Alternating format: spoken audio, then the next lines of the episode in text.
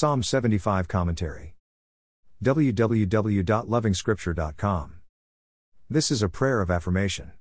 The psalmist is declaring the praises of the El Shaddai God. He is the judge.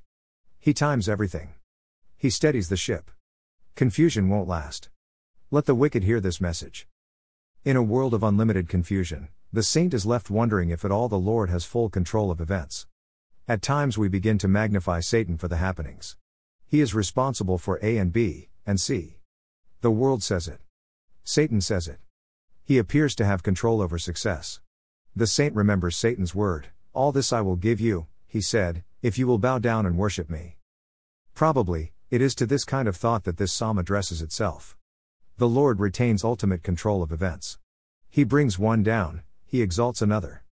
It is the Lord and not Satan. Yet, Satan wants to take the praise for everything. Lies. Always lying.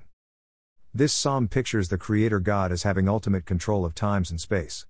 He chooses the appointed time.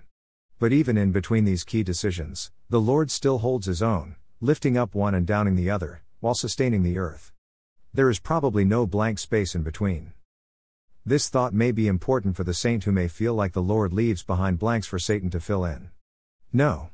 Instead, let the saint burst into a song of praise to the El Shaddai God who alone does wonderful deeds. Anyone who cares can investigate. No one from the east or the west fits the bill. Indeed, he is worthy of praise. More resources visit http www.lovingscripture.com.